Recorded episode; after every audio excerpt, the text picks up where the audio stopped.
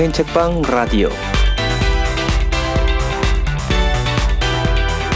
5층인데 603호 안녕하세요. 스페인 책방 라디오 5층인데 603호 스페인 책방의 모든 것 에바 불효자 담양입니다. 와 다들 한 주 동안 잘 지내셨나요? 저희 이번 방송이 업데이트 되는 날이 추석 연휴 바로 다음 날이더라고요. 네네. 그래서 지금 추석 연휴 중에 녹음을 하고 있는데 그쵸 지금 추석 당일 아 오늘이 당일이구나. 음, 음, 음. 아예 개념이 없어요. 추석 당일 저녁에 녹음하고 있죠. 음. 다미안이랑 지금 2박 3일 만에 만났어요. 그죠? 네네. 제가 일요일 저녁에 내려갔다가 음. 추석 당일에 오- 오후에 올라왔으니까 음. 다미안 잘 지냈어요? 네 뭐 보통 1년에 두세 번 정도 엄마 아버지 집에 가는데 올해도 아마 이번이 두 번째 세 번째 정도 됐던 것 같네요. 음. 근데 엄마 생신이 있어가지고 그게 몇 달 전이어서 뭐 음. 이번에는 좀 갔다 온 지 그렇게 오래되진 않았어가지고 음. 음, 또 형과 동생이 음향 관련해가지고 저한테 좀 도움을 요청한 게 있어서 약간 음. 겸사겸사 간 느낌이 있어요. 음. 그래서 엄마 아빠지 찍고 나가서 형과 동생이 연주하는 교회 가가지고 장비 좀 만지고 뭐 그러고 오고 그랬죠. 음. 그러니까 뭔가 좀 명절이다 좀 이런 분위기는 별로 아니긴 하죠. 왜냐면 뭐 막 전부치고 이러지 않으니까 음. 그리고 시끌벅적하지 않고 우리가 뭐 친척이 많이 왔다 갔다 한다거나 어딘가를 방문한다거나 하지도 않고 딱 그냥 형네 식구 즉 형수와 형과 조카까지 해서 그쪽 세 식구가 어차피 같은 도시에 살지만 엄마 아빠 집으로 오고 동생은 원래 거기 살고 있고 그러니까 엄마 아버지 동생 세 식구에다가 형네 세 식구가 모이는 거에다가 제가 하나 얹어진 정도 음. 그렇게 해서 일곱 명이 모인 거니까 단출했죠. 막 전 냄새가 나지도 않고 손님이 오지도 않고 그냥 우리 해다가 애기 하나 정도 있는 거니까 시끌벅적하지도 않고 음. 뭐 그랬으니까 그냥 모처럼 모여서 밥 한 번 같이 먹는다 정도의 느낌 음. 헤비하지 않게 보내죠. 저는 좀 그게 좋고요. 혹시나 모르시는 분들을 위해서 정보를 드리자면 음. 다미안과 저는 결혼을 했고 저희는 명절 때 아 우리가 한 게 그게 결혼이었던가? 혼인 신고, 어. 결혼 파티.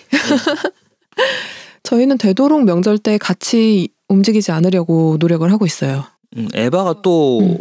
멀미를 좀 해서 좀 멀미가 좀 심하기도 음, 하고 장시간 버스로 움직이거나 하는 게 어렵기도 하고 우리가 또 차가 있지도 않고 음, 어. 뭐 있어도 안 가겠지만 어쨌든 여러 조건이 네.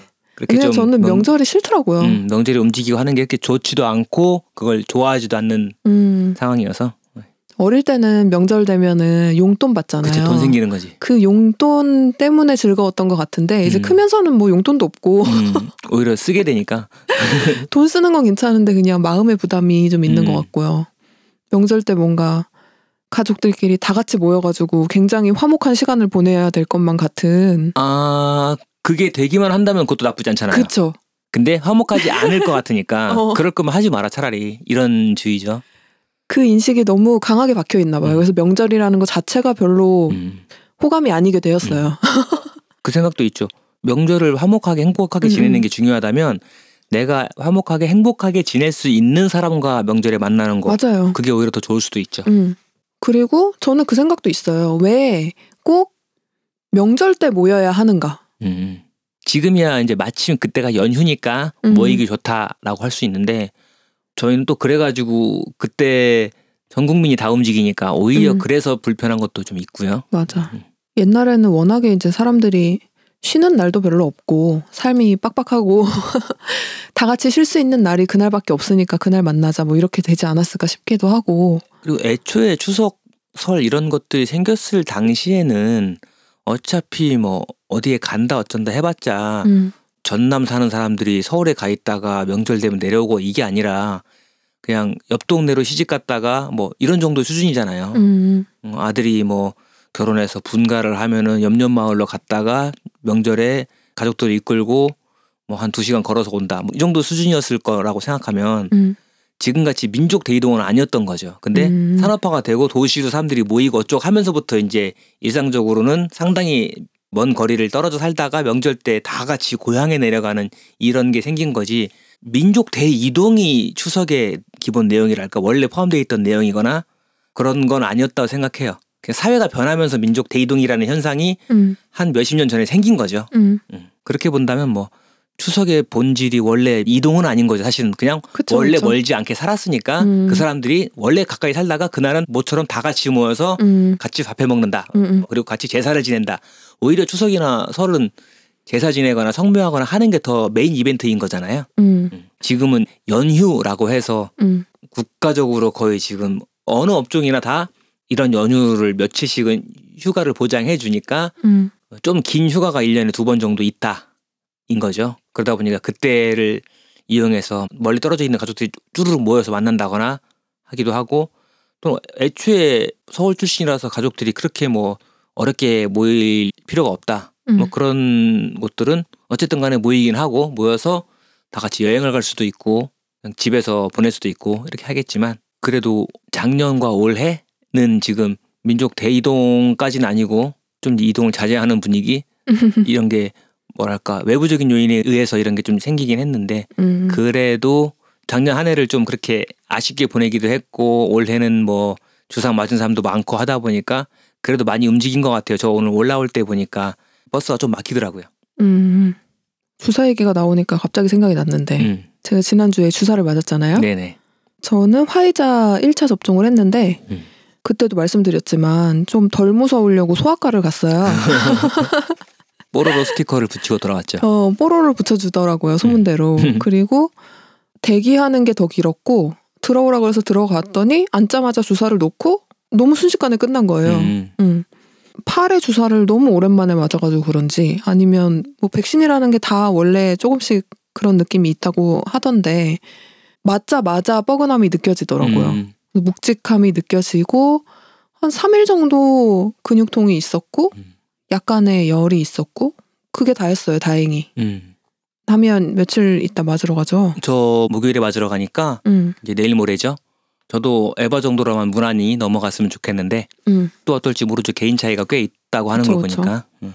제 동생은 꽤 알았다고 하더라고요. 음, 밤에 추워서 막 덜덜 떨고 약간 그런 식으로 좀 많이 아팠다고 하는데 그냥 아무렇지도 않게 넘어간 사람도 있다고 하고 음, 음, 저희 형도 그냥 팔이 좀 아프다 음, 정도였다고 해요. 음. 그래서 지난주에는 제가 주사를 맞느라고 이틀을 쉬었는데 음.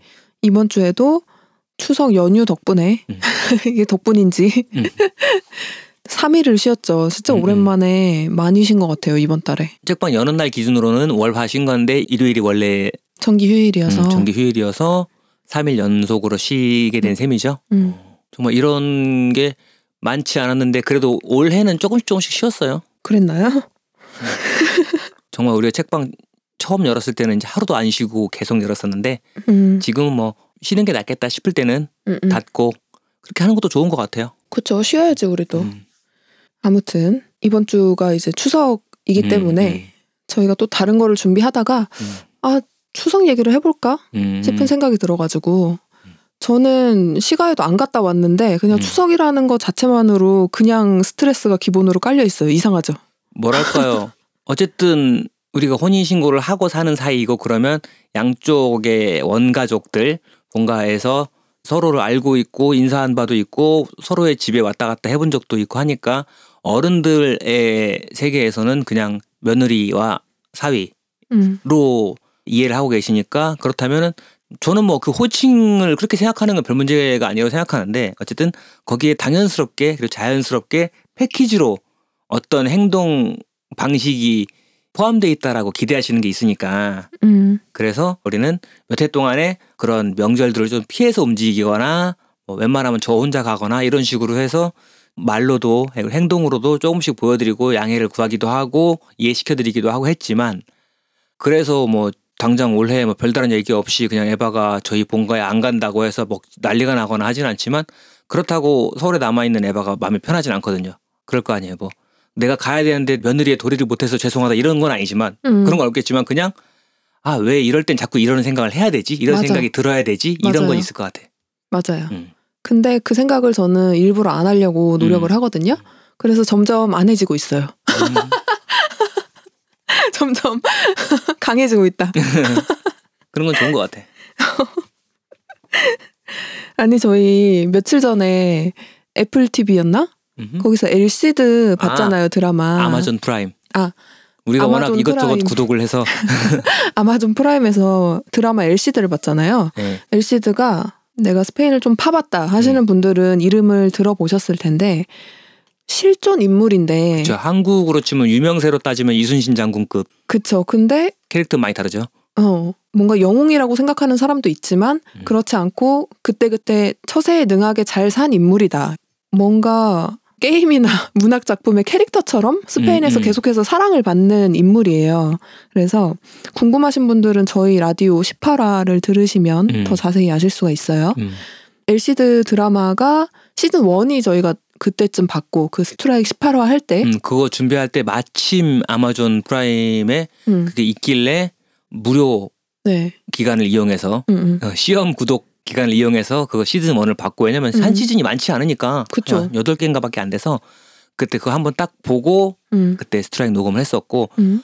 그리고 이제 시즌 1이 끝났으니까 한동안 잊고 있다가 얼마 전에 보니까 시즌 2가 올라왔더라고요. 네. 그래서 며칠 전에 시즌 2를 봤죠. 보기 시작했죠. 음. 네. 근데 거기에서도 참 재밌는 게 음.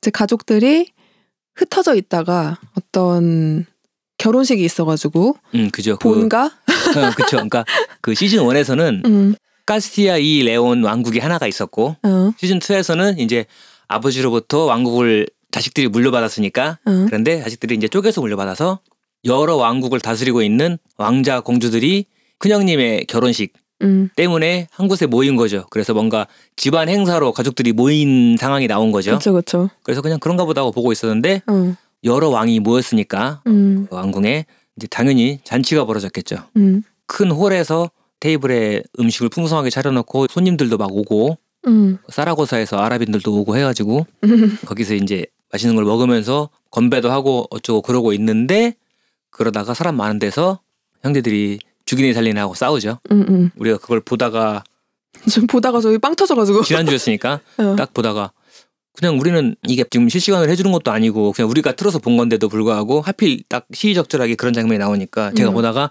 옆자리에 앉아 있는 에바를 보고 그렇게 얘기했죠. 어 이거 추석 특집인가? 어, 참 시의적절한 장면이 나온다. 그니까 가족이 모여서 싸운다. 가족들은 왜 만나면 싸울까요? 근데 또 왜 자꾸 모이라고 할까요? 그니까 만나면 싸우는데 왜 자꾸 모일까? 그거 너무 궁금한 거예요. 사실 뭐 사이가 좋고 만나는 게 즐거운 분들은 잘 지내는 건 굉장히 좋은 일이죠. 그렇죠. 그건 꼭 가족이 아니더라도 누구하고도 그치 그치. 잘 지내는 근데 건 좋죠. 대부분의 가족들이 제 주변만 그런지 모르겠지만 음, 많은 가족들이 만나면 싸우고 음, 사이가 막 엄청 친하거나 좋지도 않아. 음, 근데 뭔가 일이 있을 때마다 자꾸 만나. 음. 만나서 또 싸워. 음, 왜 만나는 걸까요? 음. 그러지 않는 삶을 상상해보지 않아서인지도 모르겠고 또는 만나서 스트레스를 받든 안 받든 어쨌든 그게 나의 소속이다. 뿌리라고 하는 말들이 그런 거 같거든요. 내 소속이고 내가 어떻게 할수 없는 음. 거고 우리는 그 뿌리를 평생 안고 산다, 가지고 산다. 라고 음. 하는 관념이 우리 앞세대에겐 있나 봐요. 저한테는 그게 없어서 그냥 제가 가족이라고 생각하고 하는 거는 일단 당장 위로 두 대도 안 올라가거든요. 그냥 딱 음, 엄마 아빠 그지. 그리고 어렸을 때 한 집에서 계속 살 비비면서 살았던 우리 삼형제. 그래서 저는 내가 원가족이라고 부르는 건 우리 다섯이에요. 음, 엄마 아빠 우리 셋. 그치. 어, 이게 나의 가족의 원형이고 여기서 우리 뭐 할머니 가족이라든지 외할머니 외할아버지 쪽에 외가 쪽의 가족들 그래서 그쵸. 뭐 외삼촌들, 가족, 숙모 뭐 이렇게 있고, 어. 이렇게 있는 거지. 그 사람들은 엄마의 가족일지 몰라도 저한테는 그냥 아는 사람들인 거죠. 음, 근데 저 사람들이 뭐 나한테 잘해주면 나도 반갑고 하지만 무슨 뭐 핏줄이 땡긴다 이런 감각은 음. 없어요. 음, 음, 모르겠어요. 우리가 막 풍족하고 만나기만 하면 서로 반갑고 즐겁고 그랬다면 음. 그런 게 있을지 모르겠는데 그러지는 않았고 특별히 무슨 막장 드라마에 나올 법한 그런 스토리가 있어가지고 서로를 미워하고 이 정도까지는 아니더라도 저는 그냥 외가 쪽은 그냥 평범한 수준의 가난한 가족 그리고 아빠 쪽은 평범하다기보다는 약간 역사가 있는 굴곡이 있는 그런 가난한 가족 음. 이어서 모르겠어요. 이게 가족의 역사와 경제적인 문제 이런 음. 것들 때문에 아무래도 스토리가 생길 수밖에 없잖아요. 음, 음, 갈등이나 서운함이나 음. 억울함이나 이런 것들이 생겨오면서 자연스럽게 지금은 그냥 각자 각자 웬만한 정도의 그냥 거리를 유지하면서 어른 세대는 살고 있는데 음. 어, 특히 제 세대 와서 그리고 특히 저는 원가족으로부터도 완전히 떠나서 서울에서 혼자 살고 있고 하다 보니까 친척이다. 즉 삼촌, 사촌을 넘어가는 관계들은 거의 신경 안 쓰고 사는 상황이거든요. 그게 그립거나 뭐 아쉽거나 하지도 않고요. 음, 그냥 뭐 사이가 좋았던 사촌은 몇 있기 때문에 그쵸, 그쵸. 어쩌다 한번 연락이 되면 반갑고 뭐 이렇긴 하지만 막 돌아가야 되고 회복해야 될 나의 가족이라거나 음. 나의 소속이라거나 내 뿌리라거나 이런 관념은 저한테는 없어요. 우리가 그 사람들이랑 계속 지속적으로 관계가 이어졌으면 모르겠는데 음. 이미 우리는 이제 집을 떠나서 음. 혼자 살면서부터 관계가 다 끊어졌잖아요. 음. 서로 노력을 하지 않은 거지. 음, 음. 뭐 애초에 내가 선택한 관계도 아니니까. 음. 그러다 보니까 그냥 점점 남이 된 거고 예전에야 당연히 잘 지냈죠 어릴 때 음. 어릴 때는 자주 봤으니까 가까이 음. 살고 근데 지금은 그 사람들보다 훨씬 더 나에게 가깝고 소중한 사람들이 많이 생겼잖아요 그쵸. 그러니까 당연히 멀어질 수밖에 없다고 생각해요 음. 남보다 좀 못한 사이 그쵸.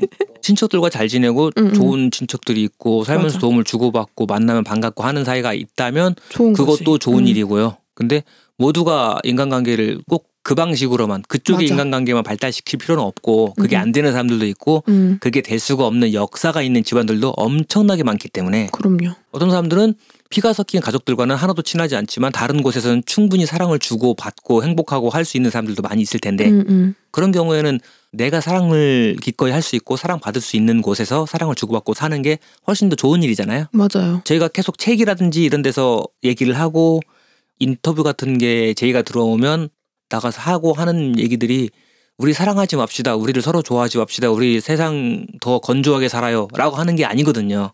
가족을 미워합시다 이런 거 예, 아니잖아요 음. 예. 해체합시다. 이게 아니에요. 물론 해체할 필요가 있는 가정은 해체해라.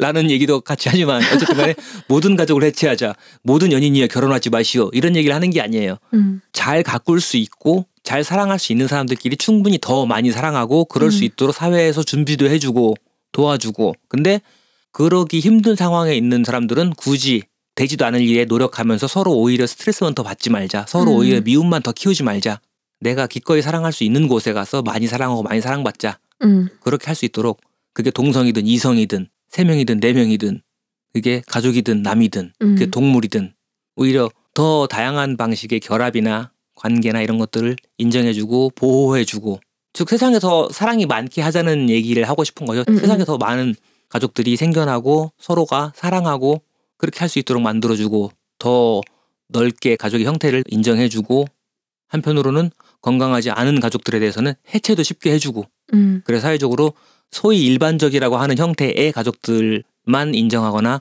그 외의 것들을 손가락질하거나 차별적인 시선으로 바라본다거나 그런 일이 없게 하자는 이야기죠. 그쵸. 네. 뭔가 전통적인 이랄까?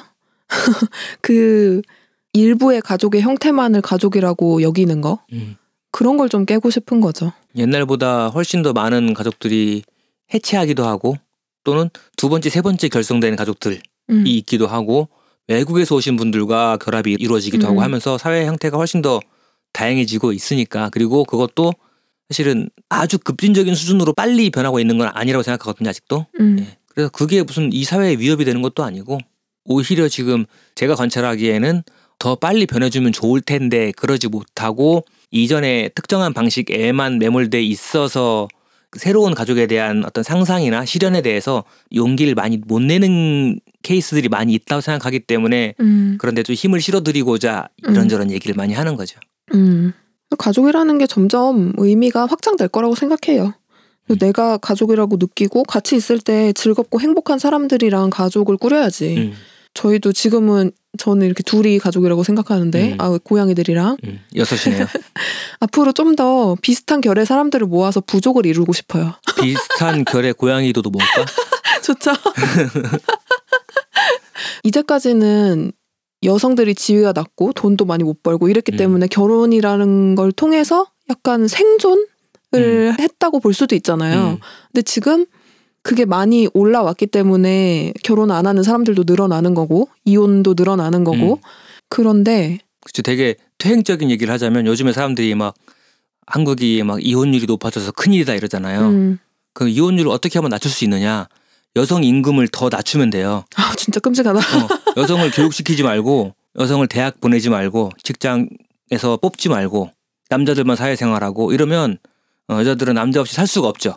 그치. 그래서 지금은- 결혼으로만 음. 삶 자체를 영위할 수 있으니까. 근데 우리 지금 대학 다 보내고 똑같이 교육받고 똑같이 사회생활하고 똑같이 한 사람의 역할을 해주길 기대하고 실제로 그걸 해주고 있고 음. 그러다 보니까 그 사람들한테 자리가 가고 돈이 가니까 그러면 음. 이제는 이 사람들이 어 내 삶을 내가 해결할 수 있는데 그러면 음. 이제는 이 사람들이 결혼을 필수라든지 이렇게 생각하는 그치. 게 아니라 선택할 수 있고 그쵸. 또는 물을 수 있는 거로 생각하는 거니까요. 음. 그래서 저는 이게 진보라고 생각하고 발전이라고 보는 거죠. 음. 더 발전해서 사람이 더 자기 삶에 있어서 큰 결정들을 더 쉽게 할 수 있는 게 더 좋은 세상인 거지. 그냥 더 다양한 결정을 할수 음. 있고.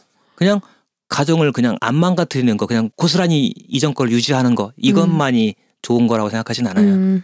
전 그래서 이혼율이 높아지는 것도 그렇게 부정적으로 보질 않죠. 음. 물론 지금이 충분하다는 거 아니에요. 일자리도 여자한테 음. 훨씬 더 많아야 되고 임금도 동일하게 더 훨씬 많이 올라야 되는데 근데 지금 수준으로도 우리 충분히 혼자 살 수 있단 말이에요. 음, 굳이 결혼을 할 필요가 없는 거지. 내가 얻는 게 음. 없는데 결혼해서. 그쵸. 그러다 보니까 앞으로는 아마 이게 더 심해질 거란 말이에요. 음, 그러면 제 생각에는 이 남녀 관계의 결혼 말고 그리고 뭔가 뭐 동성이어도 그런 성애를 느끼는 음. 관계 말고 그냥 우정으로도 그쵸, 가족을 친구인데 이룰 수 있다고 생각해요. 어, 얘랑 응. 나랑 절친인데 우리 둘 다 그냥 결혼은 안 하고 싶고. 어, 근데 응. 그냥 친구인데 같이 사는 게 너무 편하고 음, 너무 잘 맞아서 그냥 우리 이렇게 서로 서로를 챙겨주면서, 보호해 주는 음. 거지 그냥 정말. 그냥 죽을 때까지 같이 사는 게 좋을 것 같아. 음, 그러면 우리 가족 할래요라고 그냥 동사무소에 음. 동주민센터에 어. 동사무소 하니까 옛날 사람 티난다. 주민센터에 신고하면 네 그러십시오. 음, 왜냐면 어차피 거주지가 등록이 돼 있을 거 아니에요. 음, 그렇다면 그냥 어차피 한 집에 사네. 음. 그러면 그냥 등록만 하나 해주면 되는 거니까 음. 전산적으로 하나 묶어주고 그래서 뭔일 있을 때 이 사람한테 연락이 간다든지 보호자 역할을 할 수 있는 권한을 준다든지 음. 이게 그렇게 어려운 일이라고 생각하지 않거든요. 맞아요. 꼭 남성 여성이어가지고 꼭 둘이서 같이 자는 사이여야만이 이 사람들이 가족을 이룰 수 있다. 이럴 음. 필요가 없다고 생각하니까. 맞아. 다미안 오늘도 화가 났기 때문에 한 시간 금방 채우겠다. 근데 아까 이제 다미안 없을 때 제가 혼자 음. TV를 보다가 며느라기를 봤어요. 음. 이 추석이라고 그거를 특집처럼 해주나 보더라고요. 어, 좋은 거지. 추석엔 며느라기죠. 음.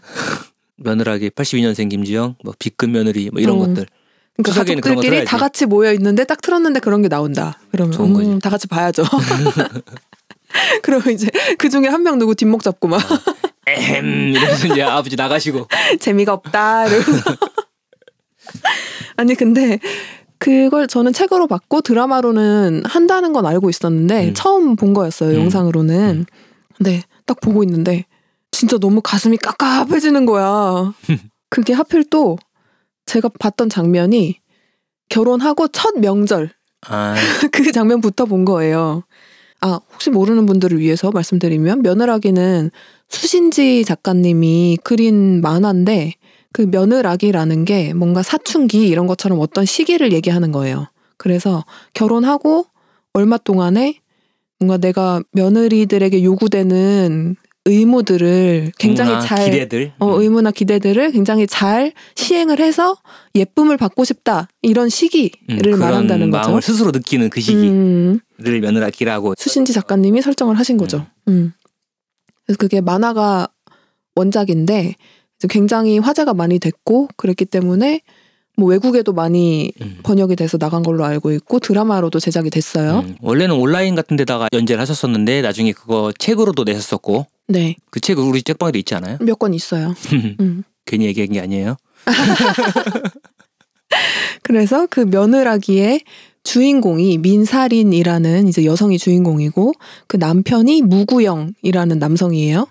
근데 제가 이제 보기 시작한 장면이 사린이와 구영이가 결혼을 해서 첫 명절을 맞이한 장면이었어요. 음. 어, 그 웹툰을 굉장히 잘 구현을 해놨더라고요. 물론 뭐 엄청나게 특별하게 기술이 필요하고 이런 거 아니고 우리의 일상을 어릴 때부터 TV에서 봤던 그 일상을 그려놓은 건데 예를 들어 뭐 명절 때 음식을 여자만 한다거나 테이블을 따로 앉아서 밥을 먹는다거나 이런 거 요새도 그런 집이 있는지 모르겠는데 우리는 지금 그런 걸 보기 힘든데 음, 그리고 또 상은 두 개를 펴야 될 만큼 그만한 큰 인원이 모이지도 않아가지고 지금 음. 은 모르겠는데 어딘가 아직도 있을걸요. 그렇겠죠. 응, 응, 응. 저희 집도 그 정도로 보수적이진 않아가지고 그런 대접을 당해본 적이 없거든요. 물론 큰 집에 갔을 때 남자들은 일을 안 한다. 이건 느꼈죠. 어릴 음. 때부터.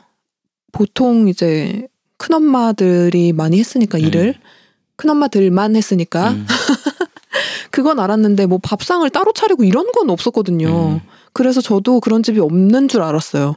근데 누군가에게 물어보니까 있더라고. 나는 외가에서 명절을 지냈을 때 생각해 보면 그냥 그렇게 많은 인원이 모일 때 다 한 자리에 앉을 만한 상이 많지 않으니까 음, 거실이 그렇게 크지도 않고 그래서 일단 거실에다가 큰 상 하나 펴고 거기에 사람들이 둘러 앉고 거기에 다 못 앉아서 거실 바깥쪽 약간 주방에 가까운 쪽에 조그만 상을 하나 더 펴고 음, 그러면 메인 상에 뭔가 음식이든 뭐든 더 풍족하게 올라가고 거기에 어른들 주로 남자 어른들 음. 이 먼저 앉죠 당연히 일을 안 하니까. 그쵸 더 좋은 자리를 선점하고 있으니까 원래 음, 거실에 음, 음. 있었으니까 그리고 아이들도 그쪽으로 간다든지 하면 조금 더 외진 곳에 있는 작은 상에 주로 숙모들이 앉게 되죠 음, 며느리들이 그쪽에 앉죠 왜냐면 원래 부엌 쪽에 있었으니까 음, 그리고 그 상이 차려질 동안 그분들이 계속 왔다 갔다 하면서 음식을 날랐고 어쩌고 한 다음에 남들이 다 앉을 동안 계속 서 있었으니까 자리 선점은 끝났죠. 음. 그러면 이제 작은 상에 앉게 되는 건 다 숙모들인 거죠. 음, 다 여자들이거나 아니면 이제 그분들이 밥을 같이 먹여야 되는 조그만 어린 아이들이거나 음, 음. 그리고 그 상에는 반찬 한두 개가 빠질 수도 있고요. 그쵸. 반찬도 막 담은 거. 음, 그럴 수도 있고. 음, 그 정도 즉 뭐 명시적으로 여자들은 여기 남자들은 여기 이렇게 하진 않지만 결과적으로는 그 비슷한 상황이 되는 그런 정도는 저도 본 적이 있어요. 음. 근데 아마도 아주 꼬장꼬장한 옛날 어르신이 계신 그런 집안이라면 아직도 그런 일이 벌어지는 곳도 있을 거다라고 음, 생각이 드네요. 음. 아, 근데 진짜로 보면서도 거기서도 여자들만 일하고 특히 책으로 보면서도 되게 화났던 부분이 이제 거기 친척 중에 아기가 나오는 장면이 있어요. 여자 아이가 음, 밥을 다 먹고 상을 닦는 장면이 나오거든요. 한 다섯 살 정도 된 아기가 음, 음. 그걸 보면서 어른들이 아이고 잘한다. 음. 나중에 뭐 사랑받겠다. 시집 음. 잘 가겠다. 이런 얘기를 하는 장면이 있어요. 음. 그게 드라마에서도 나오더라고 음. 그대로. 와 그 장면이 진짜 화나더라고요. 음, 며느리가 되게 재밌는 게 똑같은 장면을 보고 어떤 사람은 어 왜 그러지 어, 아무것도 못 느낄 수 있게 그렇게 연출이 돼 있어요. 그 장면도 누구를 아이가 막 어떤 악으로 표현하고 음, 이런 그러니까. 게 아니지. 아이가 귀엽게 상을 닦고 있으면 음. 저는 지금 드라마는 안 봤습니다만 아이가 상을 예쁘게 닦고 있으면 그 뒤에 있는 어른들이 되게 막 못된 사람들이 막 나쁜 의도로 얘기한 게 아니라 아기가 기특하고 예뻐서 음, 정말 좋은 의도로 칭찬의 말을 한 거고 그랬을 때 보는 시청자도 그냥 별 생각 없이 보면 음 그러네. 흔한 명절 풍경으로 보고는 딱 넘길 수 있는데 근데 지금 왜 이런 걸 넣어놨지? 왜 이걸 뭘 보라고 넣어놓은 거야? 아무 일도 안 일어났는데? 음, 라고 생각할 수 있는 거예요. 음, 근데 그 누군가가 그 장면에 대해서 화가 난다고 하면 왜 그러지? 음, 뭐 때문에 그러지? 음. 아예 눈치를 못 챌 정도로. 근데 그 며느라기가 주목하고 있는 것들이 바로 그런 것들이잖아요. 그쵸. 누군가 되게 악당이 있어가지고 며느리를 막 괴롭히려고 하고 이런 게 아니라 어, 너무 자연스럽게 녹아 있어서 이게 차별인지도 모르고 음, 남자들은 남자들대로 자기들이 뭔가를 누리고 있었는지도 모르고 어, 그런 것들을 되게 미묘하게 잘 보여주고 있는 거. 맞아요. 어 이거 뭐지? 이거 왜 이러지? 왜 나만 여기서 불편하거나 이 미묘한 감정이 생기는 거지? 음, 이렇게 해서 잠깐 잠깐씩 살인이의 표정이 굳어지는 어떤 그런 음, 음. 장면들 음. 그런 장면들을 딱딱 보여줄 때 저는 그 생각도 했거든요. 어 많은 경우에는 이런 문화에 너무 익숙해져 있는 사람들은 지금 민살인의 굳어진 얼굴이 나오는 그런 신들을 보면서 이게 지금 무슨 상황인지 민살인이 어떤 생각을 해서 지금 이런 표정이 나왔는지를 상상조차 못하는 사람도 있겠구나라는 생각도 들었거든요. 음, 맞아. 이게 무슨 연출이지? 아무 말도 안 하고 있는 작품처럼 읽힐 수도 있거든요. 상당히 많은 말을 하고 있는데 어, 그쵸. 며느라기가 전체적으로 계속 그런 음, 음, 시기예요. 맞아요. 어떤 한 사람이 막 엄청 나쁜 사람인 게 아니고, 음, 다 평범하고 선량한 사람들이죠. 그쵸? 그게 더 빡치는 거고. 시부모들도 선량한 사람들이고, 아, 나는 좋은 시부모가 돼야지라고 생각하는 사람들인데, 그쵸. 은연중에 하는 말들이 자기들은 이미 그렇게 몇십 년을 살았기 때문에 잘못된 줄 모르고 그냥 하는 말들이 계속 나온다거나. 근데 이거는 드라마기 때문에 책보다는 음, 조금 더 극적으로 만들어 놓은 것 같긴 해요. 좀 더 해석하기 쉽게 연출돼 있나 보네요. 어, 여기서 시아버지가 책보다 음, 조금 과격하게 나오고 음, 그런 게 좀 있고 아까 얘기한 그 애기 나오는 장면에서는 책에서도 마찬가지였는데 음. 그 엄마가 음. 화를 내고 애기를 데리고 나가죠. 음. 근데 나갔는데 그 남편이 따라 나가서 뭘 그런 거 가지고 음. 화를 내냐라고 얘기를 하죠. 음. 어, 이런 식으로 가끔씩 지금 뭔가 잘못돼 있다를 음. 보여주기는 하는 것 같아요. 그런 문제 제기를 하는 사람들이 평생 듣는 말이잖아요. 뭐 그런 걸 가지고. 어, 너만 예민하게 구냐. 음. 다 그렇게 사는데. 그쵸. 제가 한 두 편 정도를 보다가 이제 다른 일을 하느라고 껐는데 본 장면이 메인이 명절이었기 때문에 음. 그 안에서도 그렇게 일상적으로 고민하지 않으면 그냥 튀어나오는 말들 있잖아요. 음. 그런 대사들이 진짜 많더라고요. 음. 물론 뭐 책이랑 되게 비슷하게 잘 만들었는데 음. 예를 들면 요새는 안 그런 집이 많지만 예전에는 꼭 시가에 먼저 갔다가 친정에 음. 가거나 아니면 시가에 가서 하루 자고 다음날 뭐 친정에 가거나 음. 이런 게 많았잖아요. 그러니까 여기서도 등장 인물들이 다 시가에 먼저 갔다가 친정에 오는 걸로 세팅이 돼 있고 음. 그런 순서에 대해서 얘기를 하다가 구영인가가 어, 그럼 다음에는 친정을 먼저 갔다 와야겠다라고 얘기를 했더니 구영이네 엄마가 그래 먼저 갔다 와. 그 명절 전주에 갔다 오면 되잖아. 먼저라는 게 어, 진짜 별 생각 없이 한 말이겠지만 거기에 들어 있는 거죠. 친정 갔다 오는 거 안 중요하니까. 어. 명절은 우리랑 보내야 되니까 남자 집에 가는 거니까 그건 딴 때 갔다 와. 음, 그게 되는 거지. 여기에 안 온다거나 할 수 없는 거고 엄마가 이해하기로는 그런 거죠.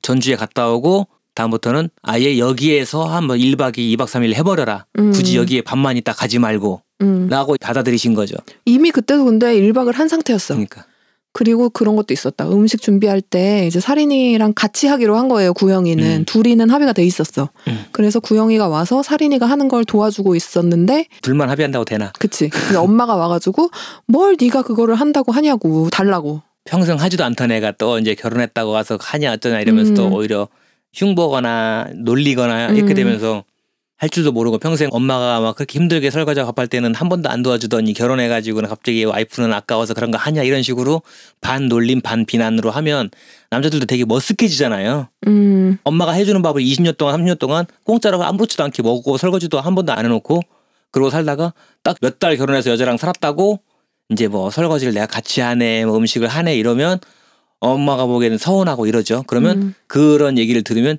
자기도 이제 입장이 좀 구려지는 거죠. 쪽팔리죠. 엄마한테 미안하기도 하고 그러면 이제 그거를 못 견디는 거죠. 뭔가 쪽팔리고 그래서 그러니까 그냥 안 해버리거나 그래서 그런 모습들을 엄마한테 보여주고 싶어 하지 않는 것도 있는 것 같아요. 꺼리는 거. 음. 엄마 앞에서 괜히 주방 가서 이렇게 하고 이러면 엄마 더 서운할까봐. 거기서는 이제 타이밍이 좋게 그 음. 아버지가 뭐 컴퓨터 뭘 해달라 이러고 음. 불러서 나가는 걸로 음, 처리가 음. 됐는데 뭐 그런 것도 있었고 밥을 먹을 때 남자 조카 한 중학생 정도 돼 보이는 남자 조카가 국을 더 뜨러 간다고 부엌으로 가고 있는데 음. 불러서 남자애가 부엌에 들어가는 거 아니라고 그런 것도 있었고요. 어 그건 너무 옛날 거다. 근데 그런 집이 우리 때만 해도 있었잖아. 그랬을 거야. 응, 어쨌든 너무 후지다는 거지. 그쵸. 어른들이 몇십 년을 그런 문화에서 살아온 거를 하루아침에 어떻게 할 수는 없으니까 너무 투쟁하거나 이래가지고 우리도 상처받고 가족들이 너무 힘들어지고 가족 간의 관계가 나빠지고 하는 걸 원하지는 않으니까 음, 그래서 어느 정도는 그냥 그 세대의 상식이랄까 시대적인 한계를 이해는 하자라는 정도의 생각을 저도 하긴 하는데 한편으로 그런 얘기를 들으면 그렇긴 해요. 그래도 그렇지 요즘 세대가 어떤 시대인데 어른들도 그 정도 말은 안 하는 거 배우긴 하셔야 되는 것 같아요. 음, 남자애가 무슨 부엌이야라는 말은 2021년에 나올 말은 아닌 것 같아요. 음, 뭔 대단하게 걔가 무슨 뭐 장작불 지펴가지고 가마솥에 막 밥하고 누룽지 끓이러 가고 그런 거 아니잖아요.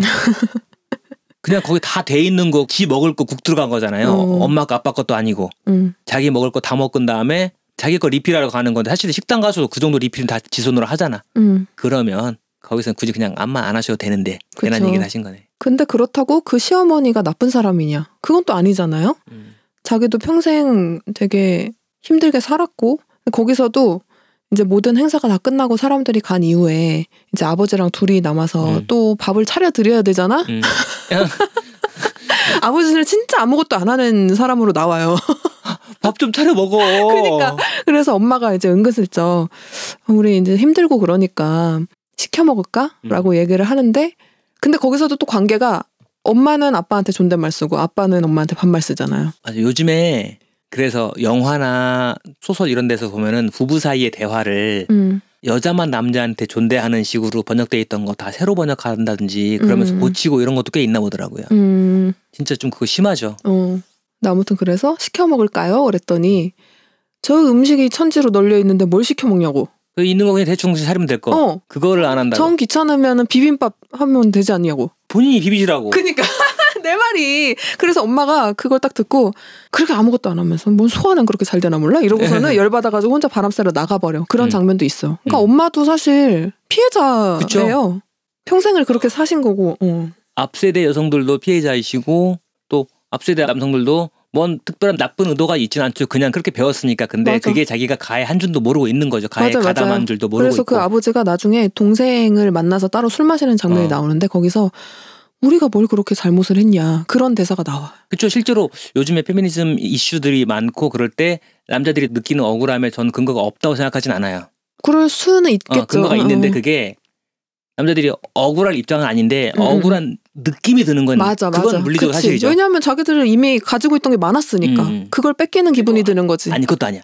뭐냐면 가지고 있던 게 많았던 거니까라는 인식도 안 되는 거예요. 왜냐면 아내 너무 당연한 거여서 그리고 내 삶도 힘든데 내가 하나도 기득권이라는 생각이 안 드는데 평생 응, 응, 나는 응, 기득권이구나 나는 유리한 위치에서 나는 이런 걸 누리고 살아 응. 이런 자각을 하나도 못 하고 있는데 어느 날 갑자기 너는 기득권이래 응. 그러니까 내려놔야 된대 근데 응. 사실은 인권이라든지 이런 문제가 너의 인권을 뺏어서 남한테 주자는 얘기 아니잖아요. 음, 모두가 같은 정도의 권리를 누리자 같은 편리를 누리거나 한쪽으로만 부당하게 뭔가 임무 같은 게 의무 같은 게 부과되어 있다면 이걸 좀 평등하게 나누어지자.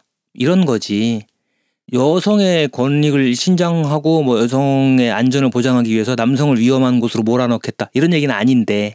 어쨌거나 내가 특권을 누렸다. 내가 뭔가 더 가졌다. 내가 더 유리한 삶을 살아서 나는 그래서 여자들보다는 삶을 편하게 살았지. 라고 하는 자각을 한 번도 못 해본 입장에서는 어느 날 갑자기 그런 식으로 내가 뭔가 누린 사람처럼 묘사가 될 때 억울한 느낌이 든다. 음, 까지는 이해할 수 있어요. 음, 근데 그 이후에 그렇다면 거기에 어떻게 반응할 것인가? 나의 그 느낌에 대해서 어 나의 이 느낌 억울한 느낌이 어떤 근거가 있지? 음, 저쪽에서 요구하는 것이 무엇이지? 저쪽이 나의 삶을 망치자고 나의 삶을 더 불편하게 만들자고 하는 주장을 하는 걸까 음, 그 생각을 해야 되는데 그냥 그 느낌에 머물러서 뭔가를 그냥 거부하는 거가 있다면 그건 좀 게으르다랄까 음. 음. 그냥 막연한 어떤 두려움이랄까 이런 것 때문에 그런 걸 거부하는 거죠 보통 가진 게 더 많은 사람들이 겁이 나죠. 음, 뭔가 새로운 생각을 받아들였을 때 어쨌든 내가 손해 보는 기분이 드니까 그치. 아직 안 봤지만 손해 볼 것 같은 기분이 드니까 그리고 실제로도 내가 가진 거를 내려놓는 게 아니고 저 사람들이 여기까지 올라오는 거잖아요. 근데도 내가 뭔가를 준 것 같은 음, 기분을 느낀다는 기분이 드는 거죠. 어. 근데 이런 뭐 명절에 일하는 거나 집안일이나 이런 것도 그냥 고민을 깊게 안 하는 어떤 사람들이 봤을 때는 제 일 좀 더 한다고 저렇게 화를 내네. 별것도 아닌데 라고 생각을 할 수도 있지만 아 그럼 그 별것도 아닌 거 네가 하라고 아, 그니까. 그것도 그런 거야 별것도 아닌 거에 그런다 이러는데 어 그 별것도 아닌 건 좀 해달라고 그러면 그러니까. 아니 근데 사실 여자들이 아니 내가 여자를 대표할 수는 없고 음. 나 같은 경우에는 화가 나는 게 그것보다 훨씬 더 근본적인 거거든요. 음, 물론 내가 집안일을 더 많이 하는 것도 짜증나 음. 억울해. 음, 근데 그게 문제가 아니고 왜 우리만 이런 고민을 계속 해야 되는 음. 거냐는 거예요. 그러니까 왜냐하면 똑같은 뭔가를 했을 때 여자들은 뭐 누가 가르쳐 줬든 뭐 여자는 이렇게 해야 된다 하고 해서 가르쳐 줬든 아니면 사회적인 분위기에 의해서 눈치로 학습을 했든 여자들은 알고 있는 것들을 남자들은 모르는 게 너무 많아. 왜 그러니까 여자들만 그렇게 눈치를 보면서 살아야 되냐는 거죠. 그거 좀 억울해요. 동세대 남자들은 그러면 내가 언제 눈치 보라고 했어? 어. 라는 입장이 되는 거죠 어. 그럴 때 이 사람들은 구조를 보기 싫어하는 거죠 구조에 대한 생각은 안 하고 응. 내가 하라고 한 거 없어 난 아무것도 안 했어 나는 가해자가 아니야 나한테 뭐라고 하지 마 이런 어. 입장이 되는 거라는 거죠. 그거에 대해서 이 구조에 대한 이해를 남성들에게 시켜주지 않으면 이 사람들은 자꾸 개인적인 수준으로만 끌고 와요. 그래도 모르게. 그래서 나는 억울해. 나는 아무것도 안 했는데 나는 계속 남자가 여자를 보호해야 된다. 남자가 더 강해야 된다고 배웠고 그러려고 노력했고 남자가 결혼하면 집은 해가야 된다 그래갖고 얼마나 부담스러웠고 가장이라고 해서 얼마나 부담스러웠는데 남자만 군대 가가지고 얼마나 억울했고 사회생활 늦어져가지고 얼마나 힘들었는데 왜 또 그것까지 하라 그러냐? 왜 나한테 더 가졌다고 그러냐? 억울하다는 거죠. 그게 억울한 기분이라는 거는 이해는 해줄 수 있다. 왜냐면 나도 남자 사회에 살았으니까 오케이 그게 뭔지는 알겠어. 근데 그건 정말로 좁은 수준에서 얘기를 하는 거라는 거죠. 음. 지금 이 사회 구조 우리가 지금 어떤 사회에서 어떤 구조 그리고 사람들을 어린 아이들을 남자 아이들 여자 아이들을 어떤 방식으로 키우는 사회에서 살고 있고 그래서 우리 세대의 남자 여자 애들은 어떤 얘기를 듣고 어떤 교육을 받으면서 어떤 자질들에 대해서 더뭐 칭찬을 듣고 어떤 거는 하지 말라고 제지당하고 하면서 어떤 능력들은 깎여 나가고 어떤 것들은 권장되고 하면서 컸는가? 이걸 잘 생각해 보면 아 우리가 남자라는 이유로 여자라는 이유로 상당히 사람들 다르게 키워왔고 그런 문화에서 뒀는데 이게 남자의 특성을 잘 살려서 더 좋은 사람이 되게 하고 여자의 특성을 잘 살려서 더 행복한 사람이 되게 하고 하는 게 아니라 그냥 사람들을 특정한 틀에 개인들이 맞든 안 맞든 그냥 다 껴 맞춰가지고 사회를 구성해 왔고 그게 음. 너무 오래된 틀이라서 더 이상 옛날에 100년 전에 200년 전에 그런 틀과 요즘의 사람들과 요즘의 사회가 맞지 않는데도 불구하고 그래서 그것 때문에 불행한 사람들이 많이 생겨남에도 불구하고 그런 걸 계속 무시하고 계속 이걸 따르도록 하고 거기에 대해서 뭔가 다른 얘기를 하는 사람이면 저 이렇게 불만이 많아 음. 라든지 그런 식으로 그냥 무시해왔던 것들이 요즘에 와서 조금씩 조금씩 더 터지고 있는 거고 그러니까 이제 이것들이 갈등이 생겨나니까 음. 결국 또 그 갈등의 책임도 그 사람들로 거봐 니네들이 자꾸 떠드니까 사회에 갈등이 생기잖아 음. 음. 그럼 갈등이 안 생기려면 어떻게 되지? 아무도 문제 제기를 안 하면 돼. 이 정도 차원에서 얘기를 하면 안 된다는 얘기죠. 너무 낮은 수준에서 이야기를 하고 있다는 생각이 드니까. 그렇죠. 문제 제기를 안 하면 된다. 이거는 진짜 음. 너무 말이 안 되는 거고. 내가 너를 때렸는데 네가 음. 경찰서에 신고만 안 하면 아무런 음. 문제가 안 생기는 근데 건데 지금까지는 그런 사회였지. 네가 경찰서에 신고를 해가지고 너랑 나랑이 법원에 왔다 갔다 해야 되고 음. 내가 지금 교도소에 가게 생겼어. 음. 이건 네 잘못이야. 이렇게 된 거니까. 그렇죠. 사회적으로 의무, 권리, 보호, 뭐 그 기회 이런 것들이 좀 공평하게 분배되지 않고 있다. 물론 이게 100% 공평하다라고 하는 거는 참 이루기 어려운 일이지만 음, 음. 어쨌거나 한쪽 성이 그 성을 타고났다는 이유만으로 뭔가 계속 기회를 덜 받고 있다. 특정한 방식으로 행동 양식을 강제당하고 있다라는 느낌이 강하게 든다면 그건 좀 해결할 필요가 있다는 거죠. 음. 계속 외면한다고 이게 없어지거나 이미 이런 생각을 한 사람들이 어 어쩔 수 없는 거구나라고 하고 다시 소위 제자리로 돌아가지 않는다는 얘기죠. 그럼 어떻게 같이 해결하지? 이걸 그쵸. 생각해야 되는 거죠. 이런 문제 제기가 안 나오게 하고 싶고 갈등을 없애고 싶으면 그 갈등의 원인을 없애야 되는 거잖아요.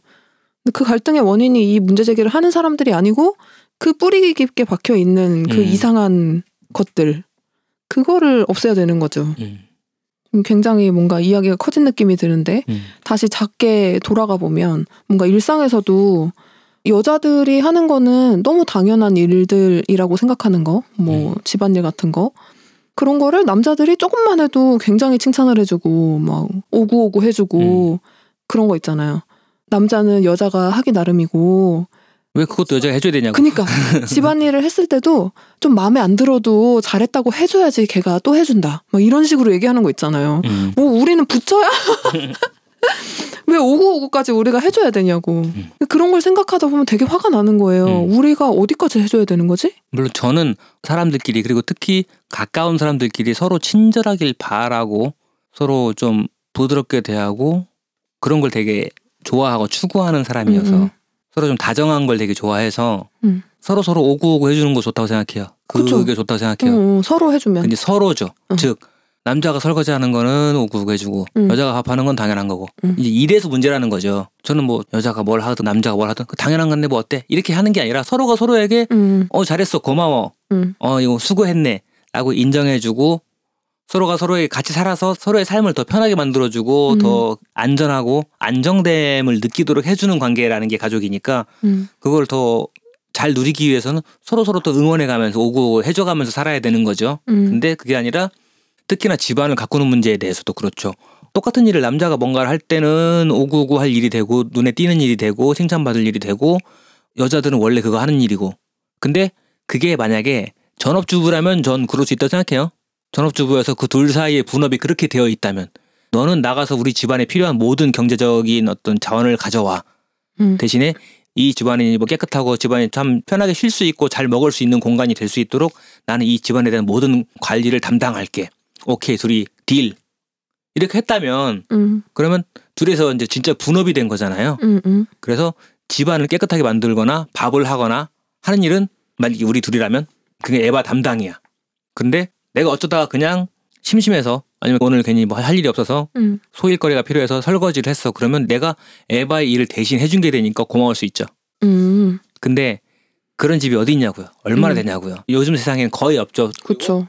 옛날에도 음. 그렇게 분업이 돼 있었다고 해도 그게 본인의 의지가 아니었잖아. 옛날에는. 그죠. 여자니까 그냥 그 임무가 주어진 거지 어. 자기가 합의해서 맡은 분업이 아니었고 여자들이 일을 할 만한 데도 없었고. 여자들은 또 사회생활 할 수 있는 교육을 받지도 못했고 음, 음, 그래서 그렇게 교육받지 못한 여자들이 집에서 하는 일이니까 그거는 음. 가치가 낮은 일 음. 별것도 아닌 일 점점 그렇게 된 어, 거죠. 그렇게 실컷 열심히 일하는 사람한테 별것도 아닌 일이라고 평가절하하고 이랬던 거니까 근데 지금은 이제 가사노동에 대해서도 가치를 좀 올려주는 음. 문화가 좀 있긴 하지만 이 둘 사이의 분업이 요즘 같으면 두 사람이 가정을 이뤄서 산다고 하면 요새는 다 맞벌이 하잖아요. 음, 저희 집도 지금 에바와 저와 둘 다 각자 경제 활동을 해서 돈을 벌어오고 음, 저녁에 같이 집에 들어와서 같이 쉬는 건데 그러면 둘 다 그냥 이 공간에 대해서 내가 살고 내가 자고 내가 쉬는 공간 내가 먹는 공간이라는 게 있으면 음, 일을 하다 보면 자연스럽게 뭐 어떤 일은 누가 더 하게 되고 어떤 일은 누가 덜 하게 되지만 그게 그냥 아, 이런 건 여자니까 네가 해야지 최소한 이런 유치한 수준 정말 전근대적인 수준으로 이거를 나누거나 이런 식의 분업을 하고 있으면 안 된다는 거죠. 이런 의식을 가지면 안 된다는 거죠. 음, 저희한테 너무 당연한데 아직도 어떤 곳에서는 음, 이게 당연하지 않으니까 어, 이런 걸로 갈등이 막 생기는 것도 많고요.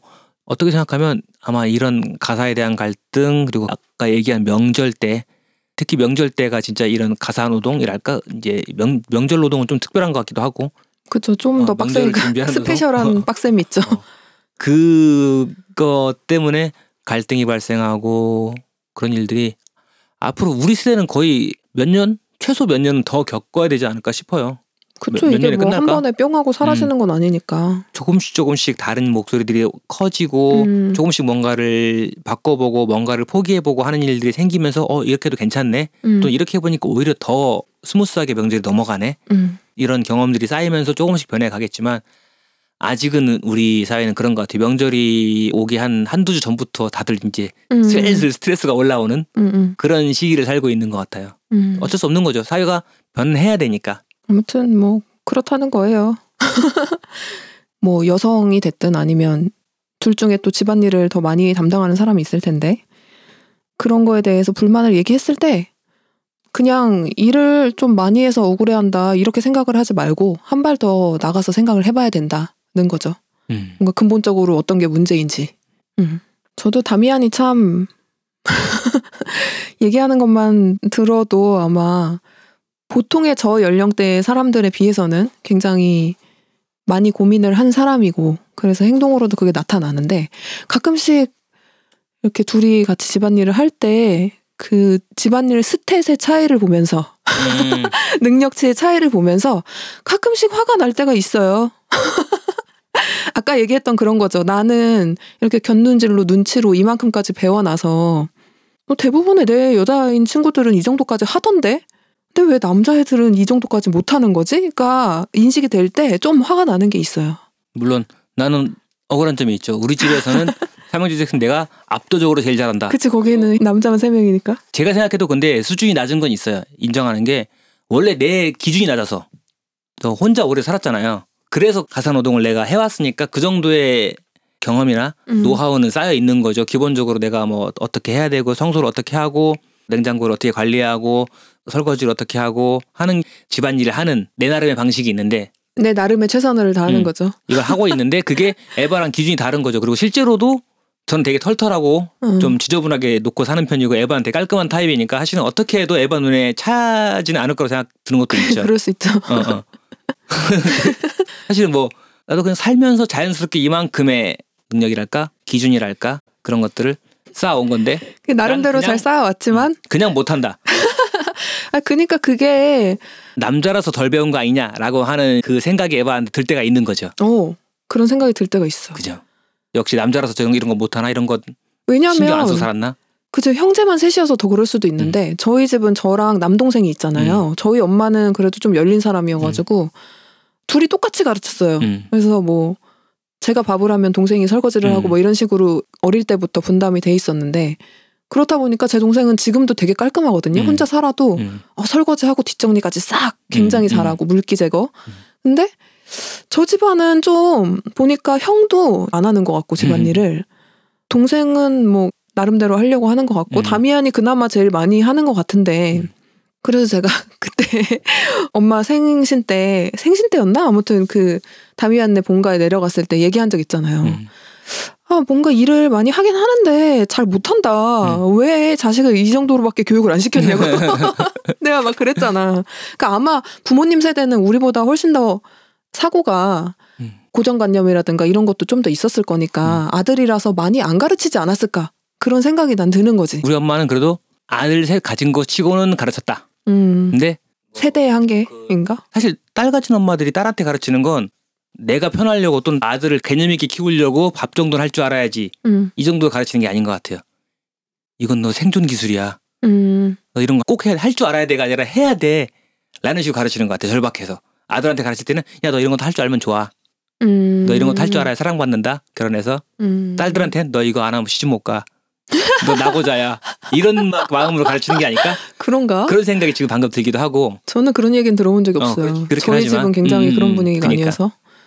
저희는 그냥 뭐 엄마 아빠가 집에 안 계시고 이런 일도 많으니까 음. 그러면 누군가는 해야 되니까 그렇죠, 그렇죠. 그럴 때 그냥 동생은 어렵고 형은 나한테 미루고 이러면 내가 하게 되는 그래서도 우리는 자꾸 이제 별거하자는 얘기를 하죠. 어, 별거하면 사실은 나는 내 기준으로 내 집안을 꾸리고 살림을 하고 하는 게 있어서 아무 불만이 없는 상태로 해놓고 사는데 음, 그게 내가 아무 불만이 없이 집안이 잘 돌아가는 상태가 에바한테는 스트레스가 되는 상태고 음. 나는 에바의 기준에 맞추려면 스트레스를 받고 음. 그럴 수 있으니까 사실 둘이 거실을 따로 쓰고 주방을 따로 쓰면 문제 해결되거든요. 그렇죠. 근데 지금 가사 노동에 대한 기준이 다른 사람이 한 집에 살고 있으니까 어, 이게 이제 스트레스 받는 일이 생기죠. 그렇죠.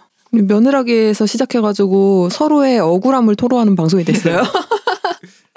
사실 오늘 원래 지난주에도 하려고 했던 그 테마를 오늘 하려고 했는데 제가 낮에 혼자 며느라기를 보다가 지금 음. 이 얘기를 하기로 한 거였거든요. 며느라기가 잘못 며느라기가 문제였다. 추석이 문제죠. 하필 이때 추석이 와가지고 그쵸. 왜 보름달은 떠가지고 근데 그 며느라기 극 중에서 민살인의 남편 무구영이 드라마상에서는 되게 빨리 깨닫더라고요. 음. 말도 안 돼.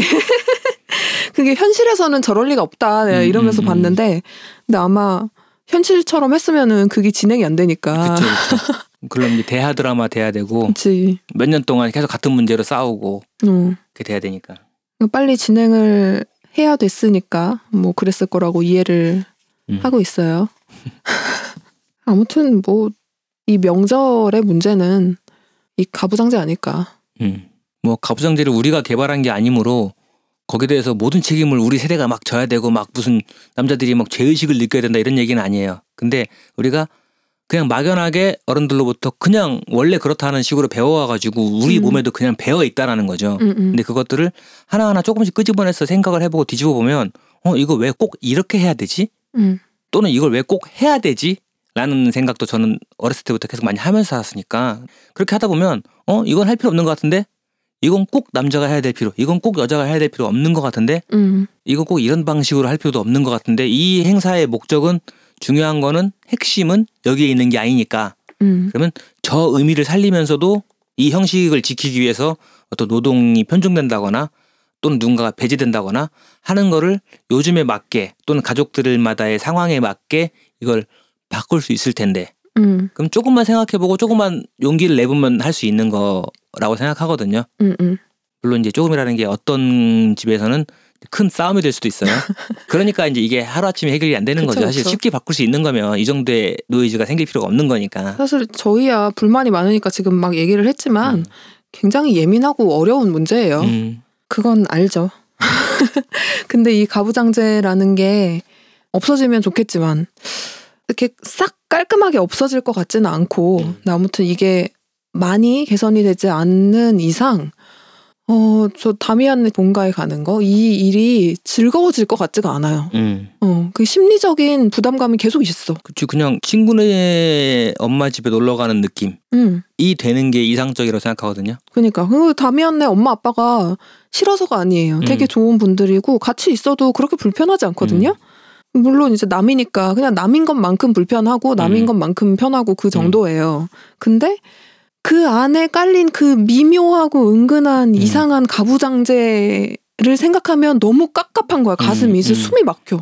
그래서 이게 사회적으로 바뀌지 않는 이상은 저 같은 분들이 많지 않을까 음. 생각이 드는 거죠. 좀 아쉬워요. 음. 음, 정말 잘 지내면 좋은 새로운 가족이 될 수도 있는 건데 음. 그 가부장제 때문에 가족이 못 되는 것 같아. 음. 물론 꼭 가족이 될 필요는 없지. 음. 그냥 친한 친구가 될 수도 있는 건데 음. 그걸 막고 있다. 그치 그냥 뭐 친구 엄마, 응, 어, 베프 엄마 그렇죠. 그 정도만 되면 되는 거니까 사실 딱 그냥 좋은 며느리 시어머니 관계 그것과 베프 엄마와 베프의 관계를 생각했을 때 형식이 똑같을 수 있어요. 그러니까 그 시어머니 며느리 그 말이 문제예요. 그 음, 말이 음. 들어가는 순간 그 관계가 들어가는 순간 상하 관계가 되고 너무- 어. 음, 이게 의무와 권리가 되고 그래서 음. 시어머니가 무슨 권리가 생긴 것처럼 어, 그리고 며느리는 뭔가 해야 되는 의무가 있는 것처럼 나는 막 되게 낮은 사람인 어. 것 같은 기분이 되는 거야. 그리고 정작 그 관계에서 많은 경우에는 어, 아들은 쏙 빠져 있죠. 나는 어. 몰라. 그게 제일 큰 문제고. 음, 음. 근데 진짜 생각을 해보면 나의 친한 친구의 엄마를 대할 때 어, 굉장히 반갑고 잘 대할 수 있잖아요. 살갑게. 음, 음, 음. 그리고 그 엄마도 나를 대할 때, 어, 내 소중한 자식의 친한 친구니까 뭐 맛있는 것도 해주고, 뭐 기분 좋게 지낼 수 있잖아요. 그렇게 할 수 있는데 대신에 내 아들의 절친한테 추석에 왜 안 오냐, 왜 전날 와서 전을 붙이지 않느냐라고 서운해하지 않는다라는 거죠. 음, 음, 내 아들 친구가 우리 집에 놀러 왔는데 밥 먹고 나서 얘가 설거지를 하나 안 하나 이걸 신경 쓰면서 애를 살피지 않는다라는 거죠. 뭔가 그렇죠. 평가하려고 하는 것처럼 점수 줄 것처럼. 근데 그거가 우리 앞 세대한테는 습관처럼 몸에 배어 있는 거고 음, 마찬가지로 우리 세대는 그거를 알고 있으니까 오히려 더 마음이나 몸이 더 경직되는 거고 음, 관계에 있어서 한 발짝을 더 못되게 만드는 것도 있는 거죠. 음. 아휴, 오늘 추석 특집으로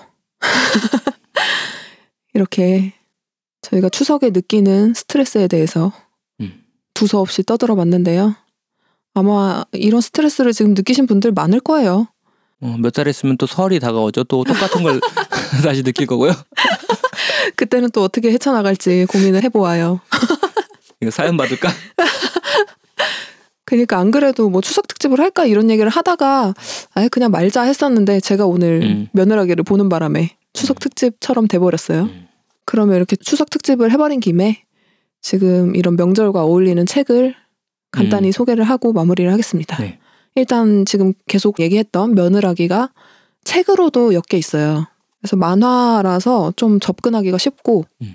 조금 더 은근하게 이야기를 전달해 줄 수 있는 반면 아까 다미안이 얘기한 것처럼 그런 거에 대해서 눈치가 진짜 쥐똥만큼도 없는 사람은 아예 못 알아챌 수 있다. 어, 참 미묘하게 표현을 해놨기 때문에 그게 어. 이 만화의 묘민데. 묘미고 어. 그 미덕인데 어떤 사람들은 그래서 뭔 상황이야 지금 아무 일도 안 일어난 것처럼 보일 수도 있어요. 음. 왜 갑자기 얘는 빡쳤지? 어, 그치. 그럴 수 있다.